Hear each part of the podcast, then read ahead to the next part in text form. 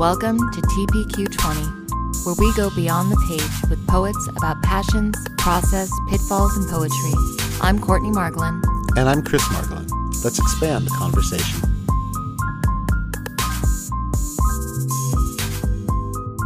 Hello there. Hello, welcome. Well, welcome. Uh, I'm Chris. Hi, Chris. I'm Nice- Courtney. Hi, Courtney. Nice to meet you. Um, thank you so much for hopping on TPQ20 with us. Yeah, of course. Uh, we always kind of like to start things off by saying, you know, we know who you are, uh, but our audience may not. Um, so if you were to give your elevator pitch of who are you, uh, who are you? Not to intimidate you right off Not the to bat. put you on the spot or anything. First thing would be Or- get me out of this elevator. Um, right? why am I Hope you don't here? have Um, claustrophobia. This is an M Night Shyamalan movie in the making. but um, I'm Hannah. I am a poet, writer, essay person, social media user. um, I have two cats and a lot of opinions, and I just really love writing. I don't really know how to, I just, unless it was like, you know, at gunpoint where I'd be like, I write a lot of things and sometimes I'm sad. That's basically me.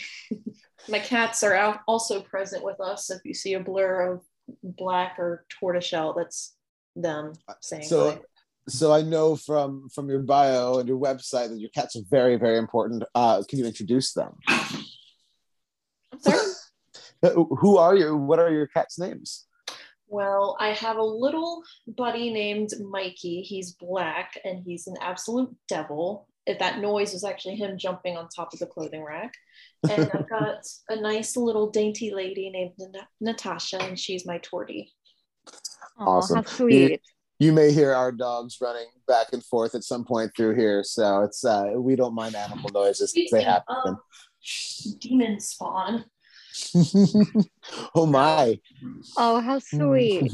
This is my friends are always welcome. Yeah, he's. Whenever I'm away, they're like, "What's Mama doing?" We have to bother her and constantly be the center of attention. But yes, poetry, cats. yeah inextricably linked. They are. That brings us to our first question, actually, about passions. Chris, you want to take it? Yeah what uh what do you consider your passions when it comes to the world of and we'll say literature because you you go farther than just the world of poetry so when it comes to the world of literature what do you Well- consider to be your passions you know, I really, I think literature at large, I really enjoy just like being part of kind of generating a community. You know, finding writers online because that's you know really how I've connected with so many people. There's there's not much in the way of where I live in Central Virginia, and we're working on that, which we may get to later in this um, interview.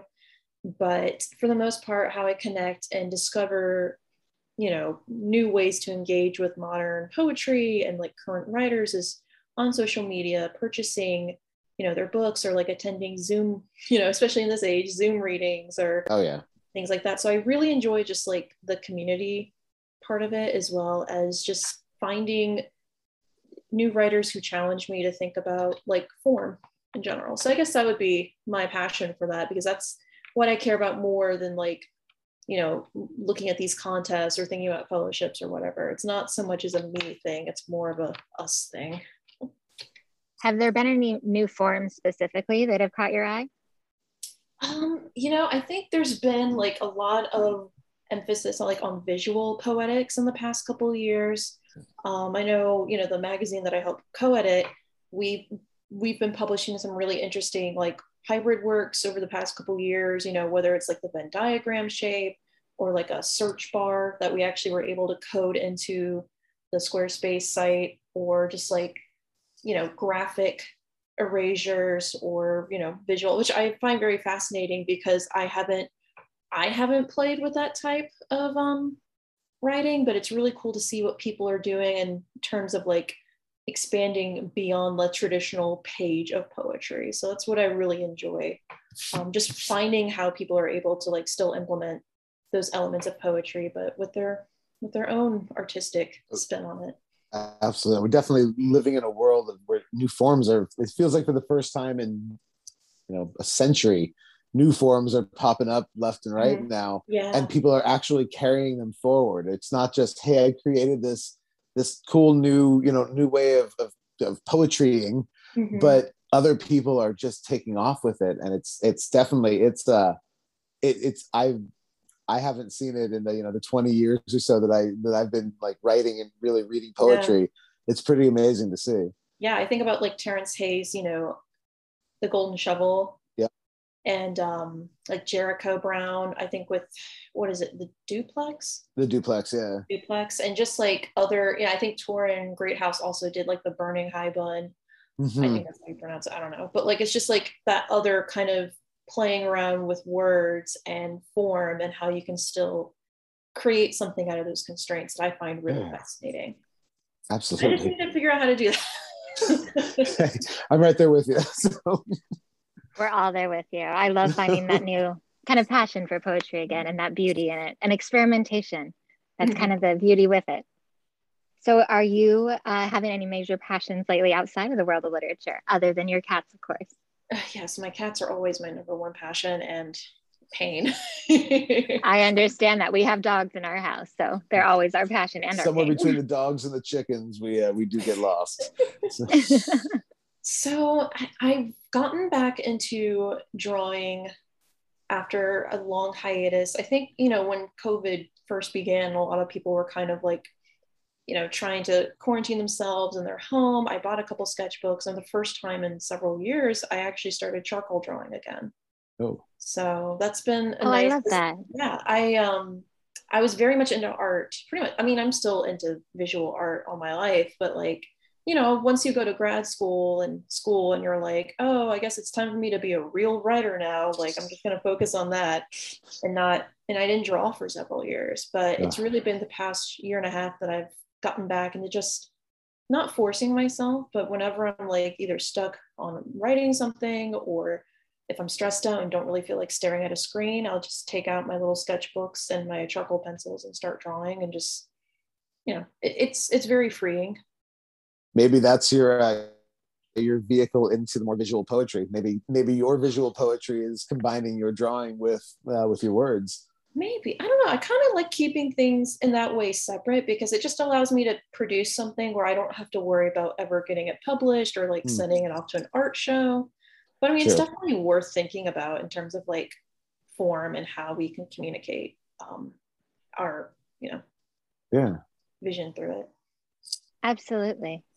So that makes me wonder about your writing process um, in terms of um, how you go through and prepare yourself. Um, do you have any special superstitions um, or rituals that you go through? You know, I think I I think for the longest time a lot of us had this idea of like, oh, I'm gonna get like a nice mug of, you know, hot tea or coffee. I'm gonna get in my cozy little alcove with all my books surrounding me and write for several hours. And the truth is I'm it, it's very rare if I ever do that just because like I'm constantly distracted by like either the furry creatures in the background or you know I get like or especially because I have a day job that's outside of like writing you know for academia um i tend to like write honestly in between like google docs like between meetings sometimes so if my boss hears this i swear i'm doing my job it's just sometimes like, an idea and i She's just jotting down a couple good ideas here and there. yeah, yeah. or like you know because again or i'll actually type up something in gmail and then send it to myself as like an email um, Nice. just because with day jobs and everything quote unquote you know to pay the bills and pay me to continue doing poetry Right. um, i just don't have a lot of time anymore like undivided focused time to write. You know that was like when i went to grad school we had plenty of that. We were able to like find a cozy place in the library and write for several hours or like at a cafe on campus. But you know because of of course covid and everything i don't really want to hang out at like coffee shops too long. And so you know that, i definitely miss like that aspect of the writing process. But for the most part it's just really just squeezing in time in between like jobs and of course even when inspiration strikes and i have to like either pull up the notes app on my iPhone and type something real quick or record a message to myself. I've definitely done that in the past couple months. I like, I really like that idea of the, we haven't heard somebody say sending emails to themselves. Um, I like that. That's, it's, that's a, it's almost better way to keep something than like a than a note because at least you know that it's sitting there in a few different places. Well, you then always I have trick- access to it. then I trick myself into thinking, oh, it must be a, a submission or something. And I'm like, oh no, it's just me sending this to myself. but there's an urgency to it then Yeah. as well. Like I really have to do something And with sometimes this. if you just if you send it out, it's already out there. And then when you receive it back, there's I don't know, there's some sort of like process in that where it's just like you're seeing it again, but different, if that makes sense. Yeah. Yeah, with fresh eyes. Mm-hmm. Mm-hmm. So I do that I a like lot, that. just you know, working it in. And you know, I do sometimes I'll sit down at my desk and write for half an hour, but you know, I just I can't really for right now. I'm at this point in my life, I can't like sit down and write like, you know, 20, 20 poems or something. Right. You're not spending six hours with your mug of hot tea at your desk or No, surrounded. honestly, if anything, I'm the person that forgets that I have a hot mug of tea and then it's cold, and I'm like, great, I have to brew another cup of tea, and it just keeps going on. We, we We've talk heard with- that more yeah, than we we've talk heard with- anyone we drinking talk the with tea. people and it's yeah we talk with people who are like i've got to go get the tea i've got to make the tea i've got to sit the mug a certain way but i might take two sips of that tea and then forget that it's there but it's just that ritual of having that one that one Mhm. thing it's a maybe ritual or procrastination or that last thing you can Or can you do just forget before. that it's there. Uh-huh. But so far, that poor tea, no one's ever drank it. Mhm. so you've been doing this for a while um, and and you know not only in different in different genres but in different literary spaces as well um, academia and not uh, what do you think along the way have been those pitfalls that you've faced um, and kind of how have you you know if you were to if you were to tell that student or that person how can you overcome that i mean what did you do to get past that or have you I gotten past that there's there's been so much in like the what seven years that I've been doing this, I guess quote unquote professionally as in sending work out. I think what I'll talk about instead is just that this there was this expectation of, oh, I'm going to be the next big poet thing. You know, I got I was already getting publications in undergrad. I really kind of was building this expectation of myself for like, I'm going to go to grad school and get my MFA. I'm going to become a professor. I'm going to get all these fellowships. I'm going to get like my first poetry book published. And I was just like really naive in that way, but also just like understanding that there's nothing wrong with building yourself up and working hard. But I think you also have to like understand that you can't force yourself down that path because it's only going to A, burn you out. And B, sometimes it, you know, things happen and you just you either get disillusioned with certain parts of the process. I think we all know that like publishing as a whole and not just poetry publishing has a lot of problems has a lot of issues. There's you know and especially in poetry publishing because so much of it is contest based and very little you know I, I, I hate saying that there's no money in poetry because that's not inherently true. There are clearly poets and speakers who are able to like make a living off that but i do think it's true in that people there's more money for potentially the publisher to make off just submission fees and contest fees rather than like the actual honorariums or prizes and it's really hard i think kind of figuring that out for the first time especially when you were like me i was like yeah 20 uh, I don't know, yeah, I was 20 something, finishing undergrad and then going to grad school. And I really did not have like the understanding of just how much more complicated it was. So I think that was kind of like quote unquote a pitfall for me. And just knowing that like it's okay if you don't have a book out before you're like 30. It's okay if you don't have like any contest wins under your belt. It's okay if you just say, you know what, let me just do my own thing because uh, you know at the end of the day people are going to find your work that are meant to find your work. Absolutely. And it doesn't matter like you can win as many contests as you want or get as many fellowships but that doesn't signify that you're any greater of a poet than someone who's just started writing and publishing in online magazines you know? Yeah.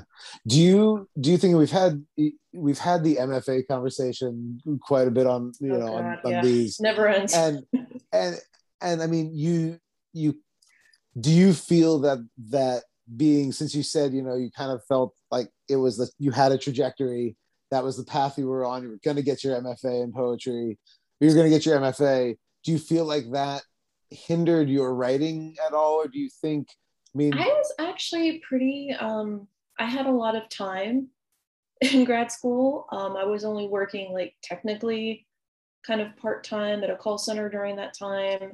And then I had a job in academia or higher ed um, during the latter half of my grad school years. So, you know, I think I had more time devoted to writing, but I, looking back on it now, I don't regret going to grad school. I don't regret getting an MFA. I regret how much it cost. And I wish I could go back in time.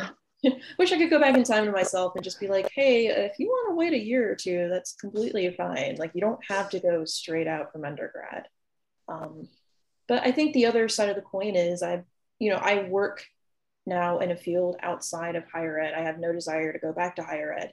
Mm. And I find that people, you know, when you tell them what you do and then you explain like what you're currently doing at your job, people actually find that it's cool or interesting that you have like a creative writing degree and you're working in, say, a nonprofit for the arts or any hmm. sort of business because you're still able to like perform your job roles. Like it doesn't really ma- Okay. matter what degree, like outside of like, you know, academia where you know it's getting harder and harder for people even with two books to get like a tenure track or non-tenure track position so i think yeah long story short i think the pitfall was definitely like building myself up thinking i was going to go on this path and then just realizing that maybe that's not really what i want after all Yeah. yeah I think that can happen to all of us sometimes. Well, thank you for that.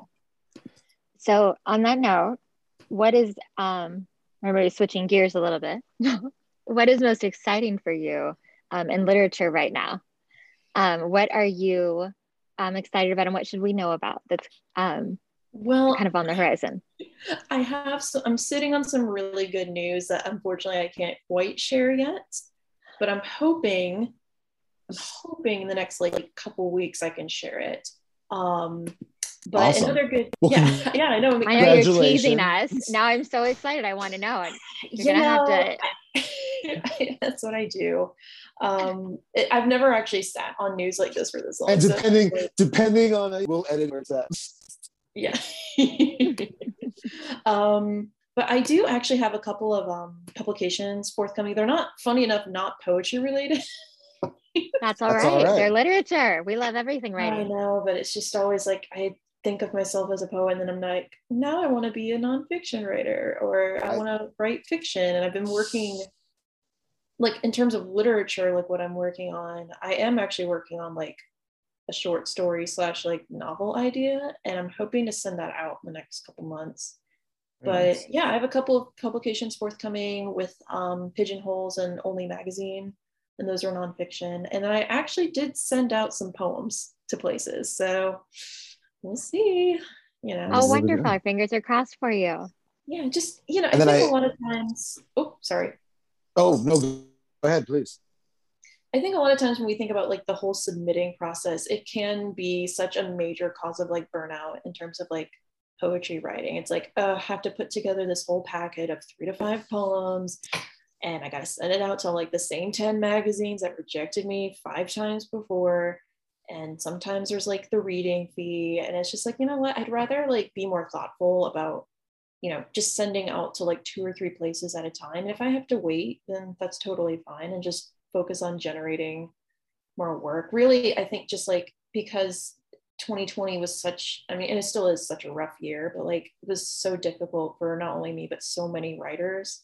I think it's fine to just kind of take some time for that kind of like fallow field of writing to just, you know, nurture itself and then get back to it. You know, I think I'm focused more right now on like just writing, generating work, and then once I feel comfortable and okay, sending it out to magazines and you know, again, just trying to be more thoughtful and not just, you know, shooting fish in a barrel because I'd rather have my poems and writing go in places where I feel confident enough to want to read them in those places.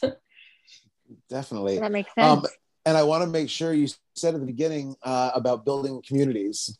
Uh, and I wanted to make sure we could come back to that because you seemed excited about building a community where, where you're at. Yeah, I. Uh, so what is what can we hear about that? So I'm hoping in the next couple of months at my job that we can start working on a reading series or like an open mic for poets or spoken word or really anybody that deals with reading aloud their their creative work so you know obviously we haven't like sat down and started planning it out but there have been talks in it i've definitely i've been asked awesome. to be to participate in that um so i'm excited just where i live kind of the central virginia area there's not there's not a lot of like places like I mean, there there's writers everywhere. Don't get me wrong. I don't want to say, oh, there's nobody here that writes, but just no reading community that really speaks to a larger, I guess, swath of people. Um, you know, you go to places like Chicago or New York, there's always like a reading every night, and always like all these pop-up mm-hmm. things, but there really isn't anything like that here. And I really want to like be part of that. So that's kind of what I'm that's excited wonderful. about. Awesome.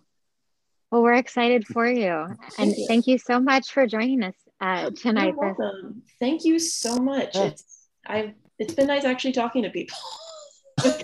well, we love having conversations about writing and poetry yeah. in general, and it's just been lovely having you. Thank you so much. We look Thank forward to having you again. Oh yeah. Have a great rest of the night. Bye-bye. Bye. Thank you for listening to TPQ 20. Please like, review, and subscribe.